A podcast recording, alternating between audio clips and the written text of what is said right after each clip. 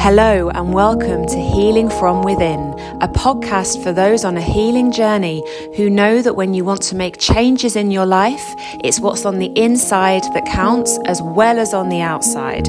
I'm your host, Dr. Sally Eccleston, accredited life coach, registered psychologist, and qualified yoga teacher. Each and every week, I will be sharing conversations with those in the well-being space full of grounded tips, down to earth advice, and lots of inspiration for those looking to make change. Welcome. Let's dive in. Welcome to season one, episode one of Healing from Within. In season one, we're going to focus on shifting your mindset and growing into your potential. And I've got some amazing guests to talk about their own journeys with mindset shifts and to offer you tips and advice for yours.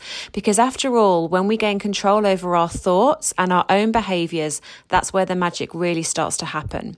My guest for episode one is Michelle Maslin Taylor, yoga teacher, coach, and energy healer. Having overcome depression, negative body image, and low self esteem with the power of yoga and personal development, Michelle has developed a holistic toolkit that's at the heart of her yoga teaching and coaching. She launched Live Happy, Live Healthy, and she's dedicated to empowering women to manage their physical and mental wellness in a way that works for them. Michelle has been featured in Health and Wellbeing and Spirit and Destiny magazines, and her philosophy is to share the benefits of yoga without it being scary or mystical.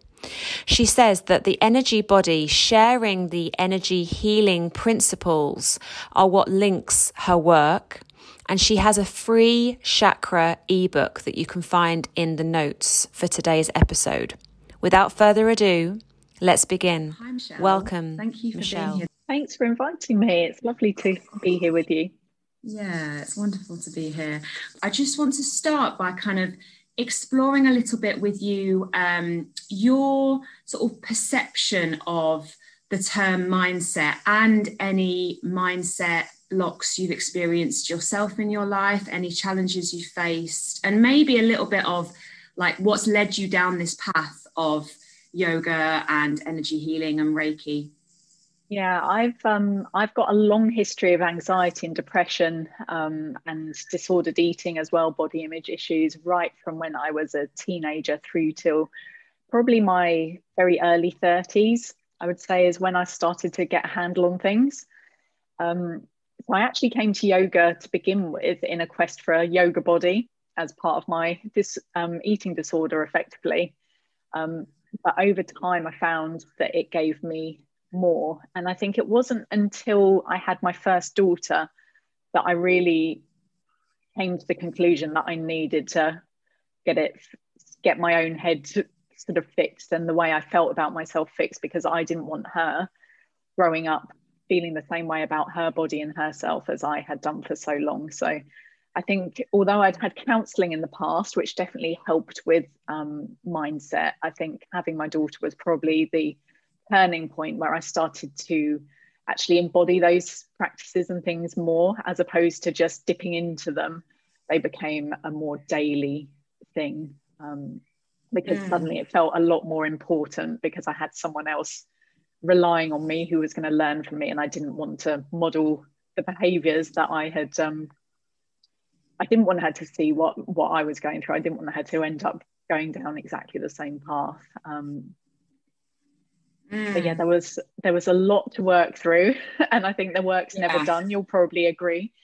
Um, yeah, yeah, absolutely, yeah, yeah. And I think part of the reason I wanted to do this series of conversations is that for women, I feel especially, it's so easy to look at people in the well-being space and look at Instagram and Facebook and think that everyone's doing so much better than you are, and actually like every single person I speak to in the well-being space or who I know who's working in that field has come to it from a place of um, you know, real self-doubt or a lot of work on themselves or like you, anxiety and depression. And that's certainly the case for me, you know, like what you've just said really resonates. I've not had children yet, but um, I think I reached a real turning point point in my 20s after years of having like treated my body so badly with um, alcohol and recreational drugs and all sorts really. Um, and i just reached a point that i was like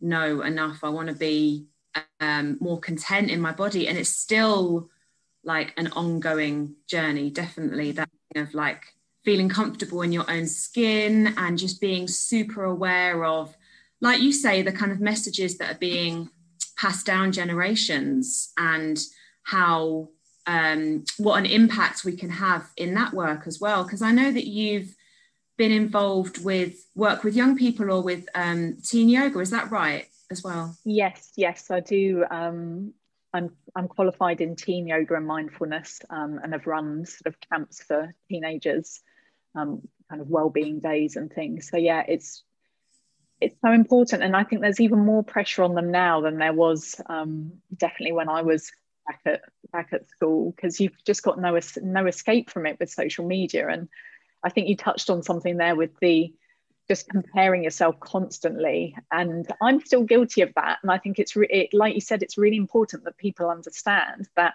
even though we are in the well-being space um, it doesn't mean we're without our own things that we're working through. And they do rear their heads. And that's something i talk to with clients about a lot is that sometimes we think we've kind of come through something. But then if there's a lot of stress in another area of our life, often those old patterns can creep back up. And I know for me, I really noticed it last year in the lockdown where I thought I was handling everything. I was just like powering through. And then I noticed my thoughts around my body shifting and start starting to think about what I was eating again and should I be eating that. And I really haven't done much exercise and thought things that hadn't been an issue for for a little while started to creep back in and the negative self-talk. So I had to really be aware of that. And I think that's the key, isn't it? To just have that self-awareness that you don't expect to be without it all the time. And uh, when it comes up, you're aware of it and you can then work through it and deal with it. Mm, yeah, and something I kind of talk to people a lot about is how how comfortable can we get with being uncomfortable? You know, because I think when you get into this place of like wanting to work on yourself in some way, then you feel like there's going to be this place that you reach that things are just sorted. Like, you know, you're able to make all the big decisions in your life really clearly and everything just kind of slots into place and I just feel like it's so important to kind of convey this idea that that yes, you may come at life from a, a much um, deeper place of clarity, but that comes from like real practice. And of course, things come up all the time, you know, that of might might have been present for you as a, a teenager or, or as a child. And like you say, it's kind of that capacity to observe it but also for me i think there's something about just being with it like it's the witnessing of it but then it's also like how we move through that and kind of observe it as almost like an, an energy or something that's um, happening within us that we can that we can shift i suppose. Um, so going back to kind of your your beliefs or the your own personal challenges that kind of led you um, to to your yoga practice. Would you say that this was something that you'd or you've become of uh, become aware of that existed all the way back to childhood or to, to being a teenager? Yeah, I think a lot. I mean, when you delve deeper into kind of yoga psychology and I guess psychology in general, and you start looking back at what could be considered um, traumas or major events or things that have impacted the way that you've perhaps behaved, um, it gets really interesting. So I, I always say to people now, like it's okay to get curious and be, you do get uncomfortable. There is uncomfortable stuff, but getting curious about why you might have developed certain patterns and beliefs, I think is really, really interesting because it starts to shift it away from you completely blaming yourself to actually being able to see that okay well this is going to have influenced me but it doesn't have to continue being that way i can shift it i have got control and for me i think that kind of awareness that i had control to shift things started when i did some counseling back in my 20s, I think probably late 20s. Um, and I remember really clearly being given a task of writing down all of my sort of worries and anxieties and things I was stressing about. And then we put them into these different bubbles. And there was like the things that I could control, the things that I couldn't control. Then there was the things that were mine, and then the things that were other people's. And then once we looked at that and saw all the places it overlapped, it actually narrowed the things that I had right down. And I think that one tool was probably a really key point for me in realizing that I had some control. I didn't have to let it completely control me. And if I mm. hadn't have had that, I don't know when or if I would have come to that realization. Yeah, yeah. And I think that's really powerful, isn't it? Because especially at the moment when a lot of us feel out of control in many aspects of our lives and you know there's kind of things going on in society that we may feel are lots of our um, parts of our lifestyle are being controlled by someone else i think it's so powerful to just have that reminder of actually um, what are the what are the decisions that i'm making about my life right now? Um, and what is within my control? And and how can i see the impact that that makes? Rather than just kind of falling into this mentality that everything's happening to me um, you know the kind of the victim mentality that sometimes hear about um, and i think that's a really powerful shift actually in in mindset to go from that place of like um, I can't do anything about my life. There's there's nothing that I can change. It's kind of like, you know, things are set in stone to being in that place of okay, well, maybe it might start with something really small and then it builds. And then I start to see the impact of that change that I've made. Because um, I, you know, I talk to people a lot about uh, understanding where motivation comes from as well, you know, from a psychological perspective. And it's all well and good to kind of hear about practices that might benefit you, like meditation or whatever it is but actually there there needs to be that intrinsic sense of like why am i doing this you know what like what am i doing it for? Am i just doing it because like i've heard it might be a good thing to do? And you know it might start like that but i think it's so important to have that sense of like your personal why like what you're what you're working on. Um so it sounds like you kind of had a few different experiences of i guess what we call uh, we might call self-help or or talking with different people. And then and then you found yoga and yoga as a as a practice and that's been in your life for a long time now. So do you just want to share a little bit about your sort of first experiences with yoga and and the path you've been on with that yeah, I can I can give you a little bit of an overview because I've had an mm. interesting journey with yoga, and I think it'll be really interesting for people to hear because um, there are obviously so many different types of yoga and reasons we come to yoga. And I'll be completely honest and say that the first time I tried yoga was um, basically to try and get the yoga body. I was mm-hmm. too ashamed to even um, take my body into into a public space to do it, so I got a yoga DVD. Um, and all I wanted was just to look like the skinny um, yoga people that I imagined was the complete array of yoga to me at the time.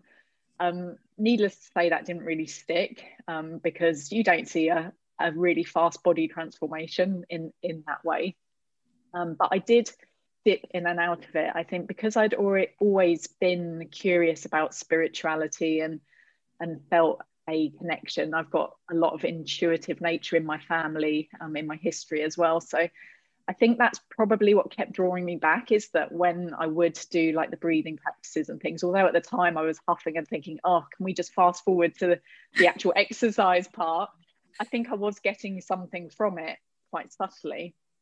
Um, and then when I revisited yoga again, and it really, really started to take was probably around the similar time to um, having my counseling. So I'd started doing yoga at a gym, again, more for a body thing than anything else. And I remember at the time I was one of the youngest in the class, but I was one of the least flexible. I could I could barely forward fold standing. My fingers were not coming past my knees. There were people double my age who were like hands on the floor. And I remember thinking, oh my goodness, I'm so embarrassed. but the teacher was so warm and welcoming mm. and just gentle and encouraging that it kept me going back. Um, I had a lot of back pain at the time, so I kind of used that as a, a reason to keep going back when I think it started to permeate deeper. And I noticed by the time I'd been going for a couple of months to her class, I noticed that I wasn't thinking about my body so much, um, or not in the same way. I used to spend a lot of time in classes looking around the room and comparing, like, oh, she she can get further into this than I can. They're stronger than me. She's thinner than me. She's prettier than me. It was this constant mental um, assessment of everyone in the room but I noticed one day that that wasn't happening anymore. And I was really mm. in my body for the first time. I was focused on my breath. I wasn't thinking about holding my stomach in. I wasn't thinking about what I looked like. I wasn't checking myself in the mirror. I was just there. And that just felt so different to anything I had experienced elsewhere. I think that was probably the point at which it became something I needed in my life rather than something I was just doing to get my body to a certain place. Um, so that's, I think that was probably the real turning point in yoga for me. Um, yeah. Yeah, I love that. And um, it reminds me of when I first went to my first few yoga classes. And actually, I kind of started off going to really um, gentle yoga classes when I was a student in a beautiful art gallery in Manchester, in Whitworth Art Gallery. And, um, you know, like surrounded by all this art on the wall and like beautiful staircases and stuff. And I kind of just went, I suppose, out of curiosity, but then um, I dropped yoga for a while because I hadn't really set up a commitment to myself, really. I think I'd just gone because it was um, it fitted in with my schedule. I thought I'd give it a bit of a go, and then um, life got busy and my studying got busier, and then I picked it up again when I was doing my doctorate. And I remember I used to go for like five, 10K runs, and then I'd arrive at a hot yoga studio and do a hot yoga class. I was like, it was insane. And I, um, it was a really small studio, and um, the studio owner used to do these like 30 day challenges. So you you could go every day continuously for 30 days. And um, yeah, I mean, I think it it was good in a I mean good. It was it was effective, I think, for me setting up that regular practice. Honestly, like thinking back, I'm just like how how did that ever happen? like going for a run and then arriving at a hot studio. But it also reminds me from what you're saying about those, you know, there's big studios that you go in with with mirrors on the walls. Mm. And I remember um like similar to you, the, the tipping point where there was a point at which I'd go to studios like that and be so self-conscious of what I could see on the mirror. Um, and then there was a point that I could just like park myself wherever I wanted or whether, wherever there was a space. And I just wasn't bothered. You know, I wasn't bothered about who was next to me or what their practice looked like or um, how I felt my appearance looked on the mirror. And it, it's just, it was such a revelation. Like, I'm sure you'll agree, like, just to have that sense of, oh, I can arrive and I can feel that this is actually something that's helping me. And I've kind of got past that point mentally of the chit chatter and the noise and just kind of letting letting all of that um, you know still be there in parts but just letting myself enjoy the practice and um, and also just letting myself like arrive in whatever state I arrived in, you know, not because sometimes I feel like with yoga, there's this thing of um, starting a class or arriving in a practice super zen you know kind of like rocking up and just already feeling amazing and like you know being in your yoga yoga gear and actually like part of it is just arriving however you are you know whether you've had a stressful day or whether you're feeling quite good or whatever i think that's so important as well just to be present with what is and to try and not continually push stuff away yeah, I think so. And having um, started my my sort of yoga journey with more vinyasa and some Ashtanga and stronger practices. Um, for anyone listening, those are quite sort of fast paced. They're going to build strength and stamina.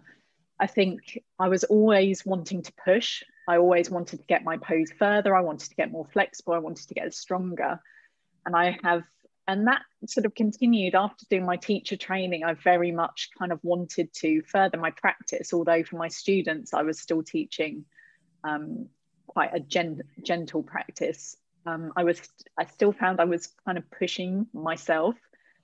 And i had to take a step back from that. And i did have an injury which contributed but there came a point where i realized that i was doing the not getting the same enjoyment out of the practice it was starting to become more about ex- expectations.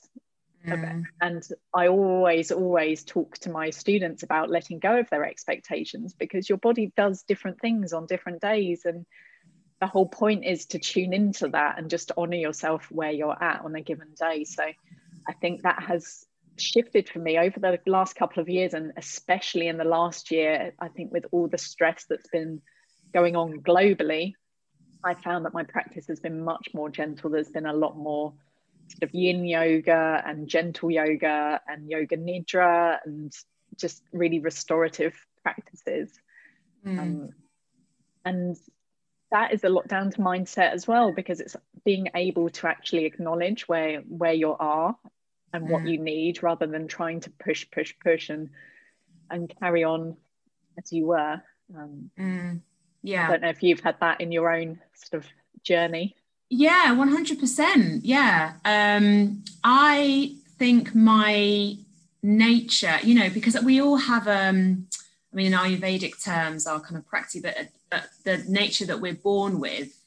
And i think mine is definitely one of like pushing striving quite fiery um quite grounded as well. Like not not spending too much time up here. But yeah, I've definitely noticed a transition in my practice over time. But I think it's been interesting because I've not necessarily noticed that sort of what used to be fiery and um, quite a strong practice has just naturally transitioned and molded into something gentle because yes i practice yin i teach yin I've done some training in that area. But um, on some days, that the fire is really beneficial for me in terms of the movement and you know moving the energy through and also finding a practice that you know can have a bit of everything whether it's you know vinyasa transitioning into something else or but yeah there's there's definitely a lot to be said for stillness and the yin quality of energies i think that's often not explored so much in in the well-being world.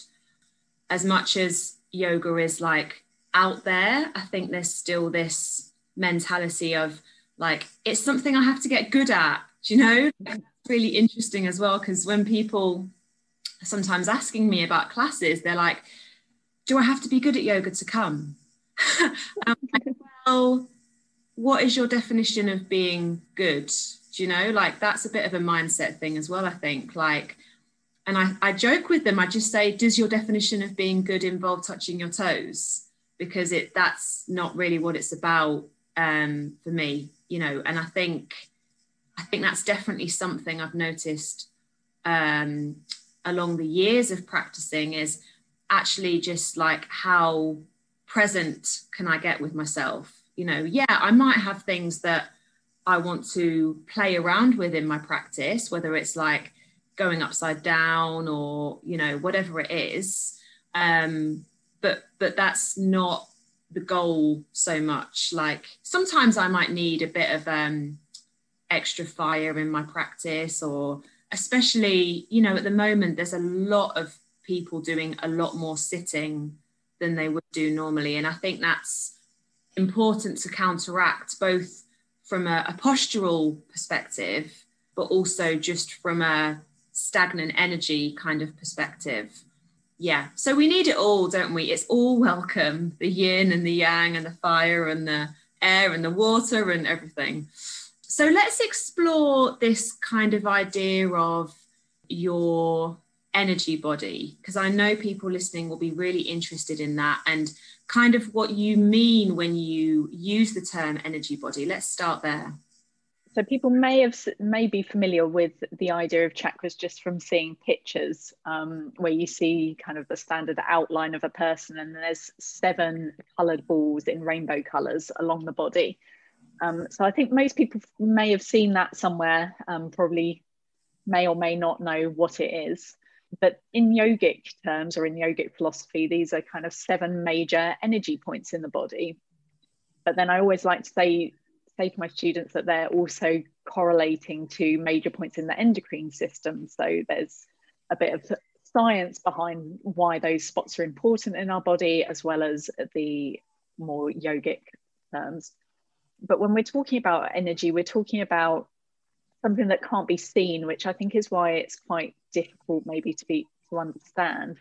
But we have this concept of if the if the energy is not flowing properly through the body, then it's going to start to affect us in terms of our emotions, in terms of physical ailments as well. So if we again relate that back to the endocrine system, it always ties back in. So there'll be certain points, um, glands, for example. So if we're talking about the throat chakra, there's one point here.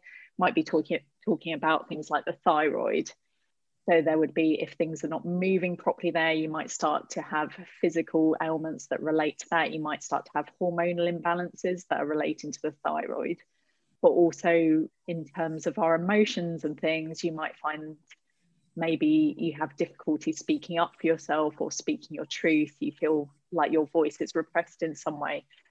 So it's it's a very kind of holistic way of looking at things because you're looking at your physical body you're also looking at your emotions you're looking at a kind of more abstract thought of your energy system.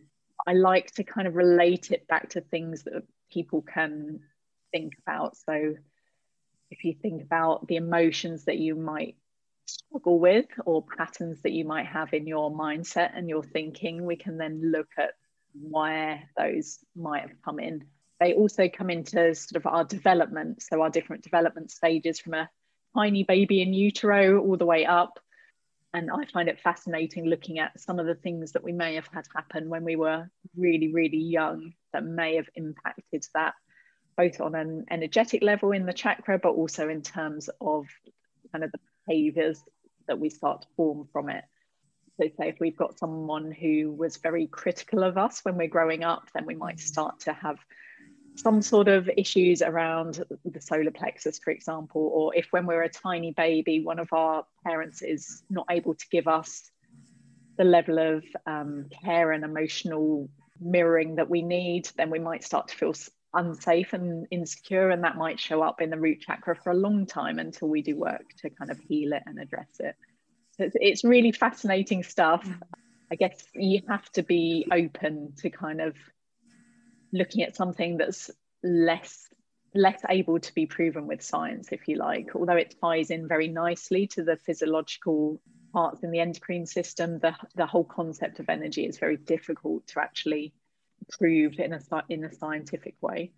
Yeah, that resonates really strongly with me, and it's fascinating, isn't it? Because of all the systems in Eastern philosophy that have existed for like thousands of years, and actually, like the more I kind of look at different systems, whether it's chakra system or Chinese medicine or Ayurveda or whatever it is, they're basically saying the same stuff. Mm you know, and it's um, there might be, you know, subtle differences, obviously, but it's kind of like pinning the same ideas on different frameworks. And I think that's happened for thousands of years, actually, that some things that we've known or that have been suggested in East, Eastern philosophy have now been suggested in scientific research.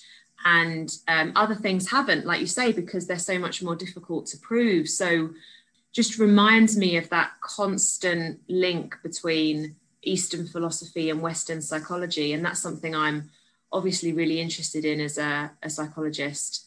Because I think for years, I was so like, I don't know if it was, I'd use the word data driven, but I was certainly in that mindset of like, well, if it's not if it's not in a textbook or if it's not proven in research, then how can it exist kind of thing? That very like linear way of thinking. And I think, you know, that came from years of studying and not really having much of a, a spiritual practice in my 20s and yeah, going on to do doctorate in psychology and my thesis and everything. And then it was just really interesting that at the same time I was writing up a thesis, I was also kind of seeing a real deepening in my own spiritual practices and and just like at that stage i think i was just feeling it out for myself more than anything rather than you know doing the study around how different things interlink but more just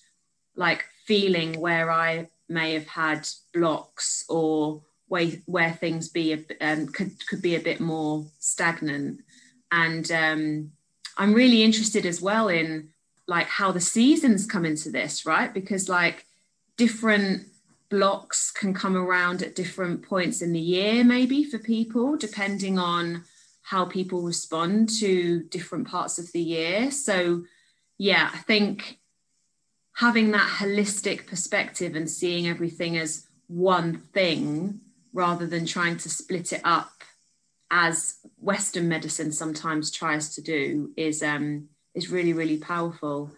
So within the kind of the, the chakra system, I'm just wondering if we could explore that a little bit more for people listening, and also like, is there a link between you know the chakras and Reiki, for example, or different kind of energy healing systems as well? Yeah, we do. We do use the chakras in um, Reiki and energy healing as well. Um, and actually, just going back to your point about the overlap between kind of Eastern medicine and the chakra system, um, I was speaking to a friend just a few days ago whose mum does works in terms of like Egyptian um, research. And she had she showed me a diagram they had like ancient hieroglyphics of a body with these kind of simple lines through certain points in the body and when they first found it, they were saying, Well, I don't really understand. They seem to have such a, a really great understanding of human anatomy. This seems really simplistic. Um, and what they came to the conclusion was that it was showing energy points again. Um, mm. And when you look at it, it really just ties in with the meridians. There's kind of the lines that look just like meridians, and then the crossing points again look like they would be on a chakra system. So I do find it fascinating how all these different um, modalities have all come to the same kind of conclusions on our on our energy body. Mm. Um, yeah.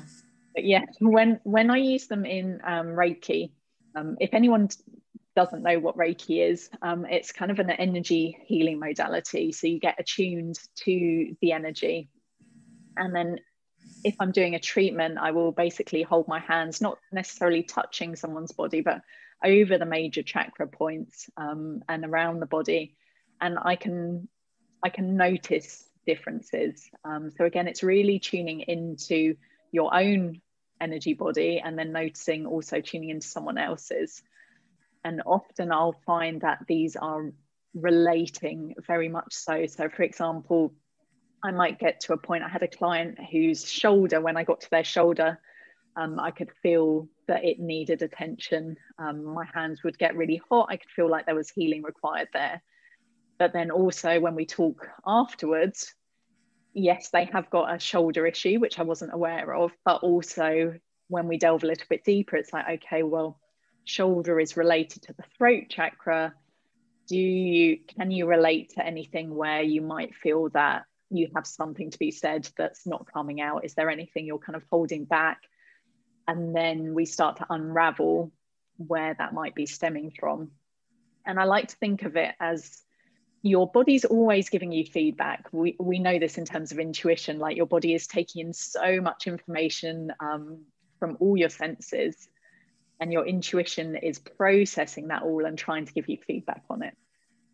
I think we've, as a society, we tend to tune that out and focus on logic and trying to um, really use logic and reasoning mm. instead of even when it goes against how we feel like there might be a situation where we're making a decision and we feel like our body feels tense like i know for me i feel like all my muscles tense up like my whole body is alert which is a pretty sure sign that your intuition is trying to tell you something. But sometimes we push that aside and ignore it because we're trying to go through the logical expected path. But when we do that, when we ignore those more subtle intuitions, then it's going to start to try and get our attention elsewhere. Um, so it's going to start to bring us emotions. And then if we're pushing those down, it's going to start to bring us physical symptoms because we we're more attuned to that. We know that we're going to do something if it starts to show up in our physical body.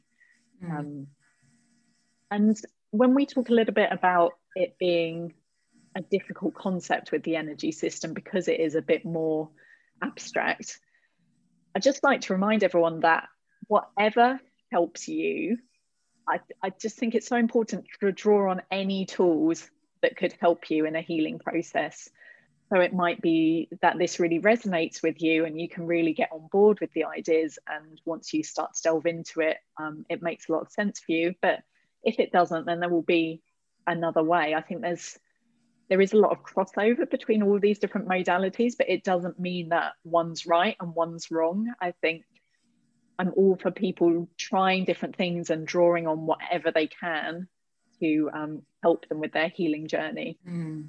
Yeah, absolutely. And I think for some people listening, the idea that energy shows up in the physical body, it might be either a new idea for people or it might just be something that people haven't explored very much. So just kind of want to reiterate that, you know, this idea that our body does really speak to us. And it might be things that little niggles or you know maybe things that we choose to ignore that then get worse. It might be through an injury and you know some people might feel well how can an injury be um, a demonstration of like an energy block? Sometimes you just get an, uh, an injury because of like you know something that you've done running or you've twisted your knee or whatever. But that's still as you said it's still asking you to tune in, isn't it? And kind of explore like what's going on for you in your life right now. Maybe you're you've been pushing too hard, or maybe there's like a certain part of your body, or as you say, a kind of energy center that needs a little bit more exploration. And I think to to be interested in all of this, you have to in a lot of ways have an attitude of like open-mindedness and curiosity about it and just being open to what is. And i think that's so you know we, we see so much ill health ill health in the world nowadays whether it's like physical or mental. As you say i think it's just so important to feel into what is helping you. And we all get those nudges don't we? We all get that sense of like oh yeah this is something that i might want to explore or this is something that i want to continue doing. But the other thing that can happen is that sometimes we want to stop because it's hard right? So something that can be helpful can also be incredibly challenging for a number of reasons whether it's whether it's a physical practice or whether it's healing or whatever. And i think um it's making me think of that idea of like you know you might go for a massage every so often, or you might go to a really lovely yoga class once a week, and you're like, oh yeah, okay, I can feel that I'm I'm feeling good from that. and that might go on for you know however long or you might occasionally go for reiki or someone might ask you if if they if they can do some reiki for you but actually sometimes the big shifts can take a long time to come about right because it's that the work in between you know sometimes it's the work that you do when you're on your own that is the most powerful stuff. So i think it's it can be such a long path right? Like it can and it's i think it all comes down to that kind of noticing and like you said the the getting comfortable with being uncomfortable. Like mm. if if you never address it if you never work through it then it's always going to keep popping back up and sometimes it still does sometimes it does but when you're aware when you're much more tuned into your body um, and I mean that in all senses. So you're noticing what physical sensations you've got, you're noticing what your breath's like, you're noticing where your emotions are, you know, all these different things are going to give you clues as to what might be going on for you. And just being willing to kind of look a little bit deeper at what could be going on or any behavioral patterns and really just owning it and taking responsibility because at the end of the day we can't change what anyone else does. You know that's that's their stuff and it took me a long time to come to come to that conclusion that you know i can't control everything around me. I, I used to be a real control freak and i still you know struggle a little bit at times with that. Mm. but if you can let go of what other people are doing and accept that that's not yours but you can control the way you react to things. You like you said i think right at the start you know you can't control like none of us can what's happened in the past year. The only thing we can control is how we react and how we try and help ourselves through it all. Mm, yeah. And i um i put something in my instagram stories about like not being a sponge trying not to soak up you know everything around you whether it's like other people's stuff or just yeah the energy that you find yourself around. And that's um it's easier said than done right? Because uh, especially people who just might know that they're really sensitive or whether it's like soaking up something from their children or partners husbands there's a lot especially when we're just in our homes a lot more. But i think it's just feel it's such a powerful practice especially with you know energy blocks mindset reaching our potential to be very aware of what's like you say the boundaries like what's yours and what doesn't belong to you. And being very clear with that i think it's like really really powerful. Okay so i would love we're going to start drawing to an end but i would love to hear if you could leave our listeners with one piece of advice especially for people who might be really struggling at the minute, or maybe just feeling like quite anxious about coming out of lockdown, about what the future holds, how to transition into a future that they actually want to have rather than, you know, maybe p- people are feeling sort of pushed into corners or like they're not in control of their destiny. What's what's one piece of advice that you would give people that are struggling right now? Well, that's such an interesting question, isn't it? Because it's so, it's so individual to every person. But yes, I would say just make sure you take some time and daily, if you can, to just really check in with yourself. It's something I've started doing over the past few years, so in the morning and in the afternoon, and just really just being still. It only has to be a few minutes, just closing my eyes, checking in on my breath checking in on my physical body, like are there any random aches and pains? Um, and then checking in sort of emotionally, checking in with how my heart's feeling, and really just being a lot more self-aware. And in terms of the the lack of control thing, just I think it's really important to understand what it is that we do want. Uh, and I don't mean in terms of things, I mean how do we want to be feeling? Like yeah on a day-to-day basis what sort of feelings are important to us and how can we build more of that into our day and what I do with clients a lot is write down the things that really bring them joy from the smallest things. Like um, for me, I love to sit and drink a cup of tea really in peace, just on my own. Mm. And then it can be bigger things like um, I love to walk by the sea, for example, or um, meeting a friend for a coffee or holidays, whatever you want to put down there, the things that really make you feel joyful, a hug with your kids, whatever it might be. And then work back through that and see if there's any ways you can start to just sprinkle some of those things. You know, we might not have a lot of freedom in terms of how far we can travel and things like that at the moment, but it doesn't mean that everything's been removed from us. We can still catch up with a friend, have some form of connection. We can still have a little bit of time to ourselves to just sit quietly, or we can, you know, go for a walk. There's there's things that fill us with joy that we can sprinkle in through our day so that we don't feel so trapped by the situation. I think that's really, really important to just find those little moments and just bring more and more of them in. Mm. Um, yes, wonderful advice. So thank you so, so much, Michelle. I'll make sure that all of Michelle's links are posted in the comments as well. So you can go and check out all of the wonderful things that she's doing. And Michelle does so much more than even the things she's talked about. She's co-authored a book. She's an amazing human being. So thank you so much, Michelle. There's been so many pearls of wisdom here. And um, I'm, I'm certain listeners will have got loads from this conversation. So thank you so much. Thank you for your Thanks time. so much for being here and for listening to this podcast episode.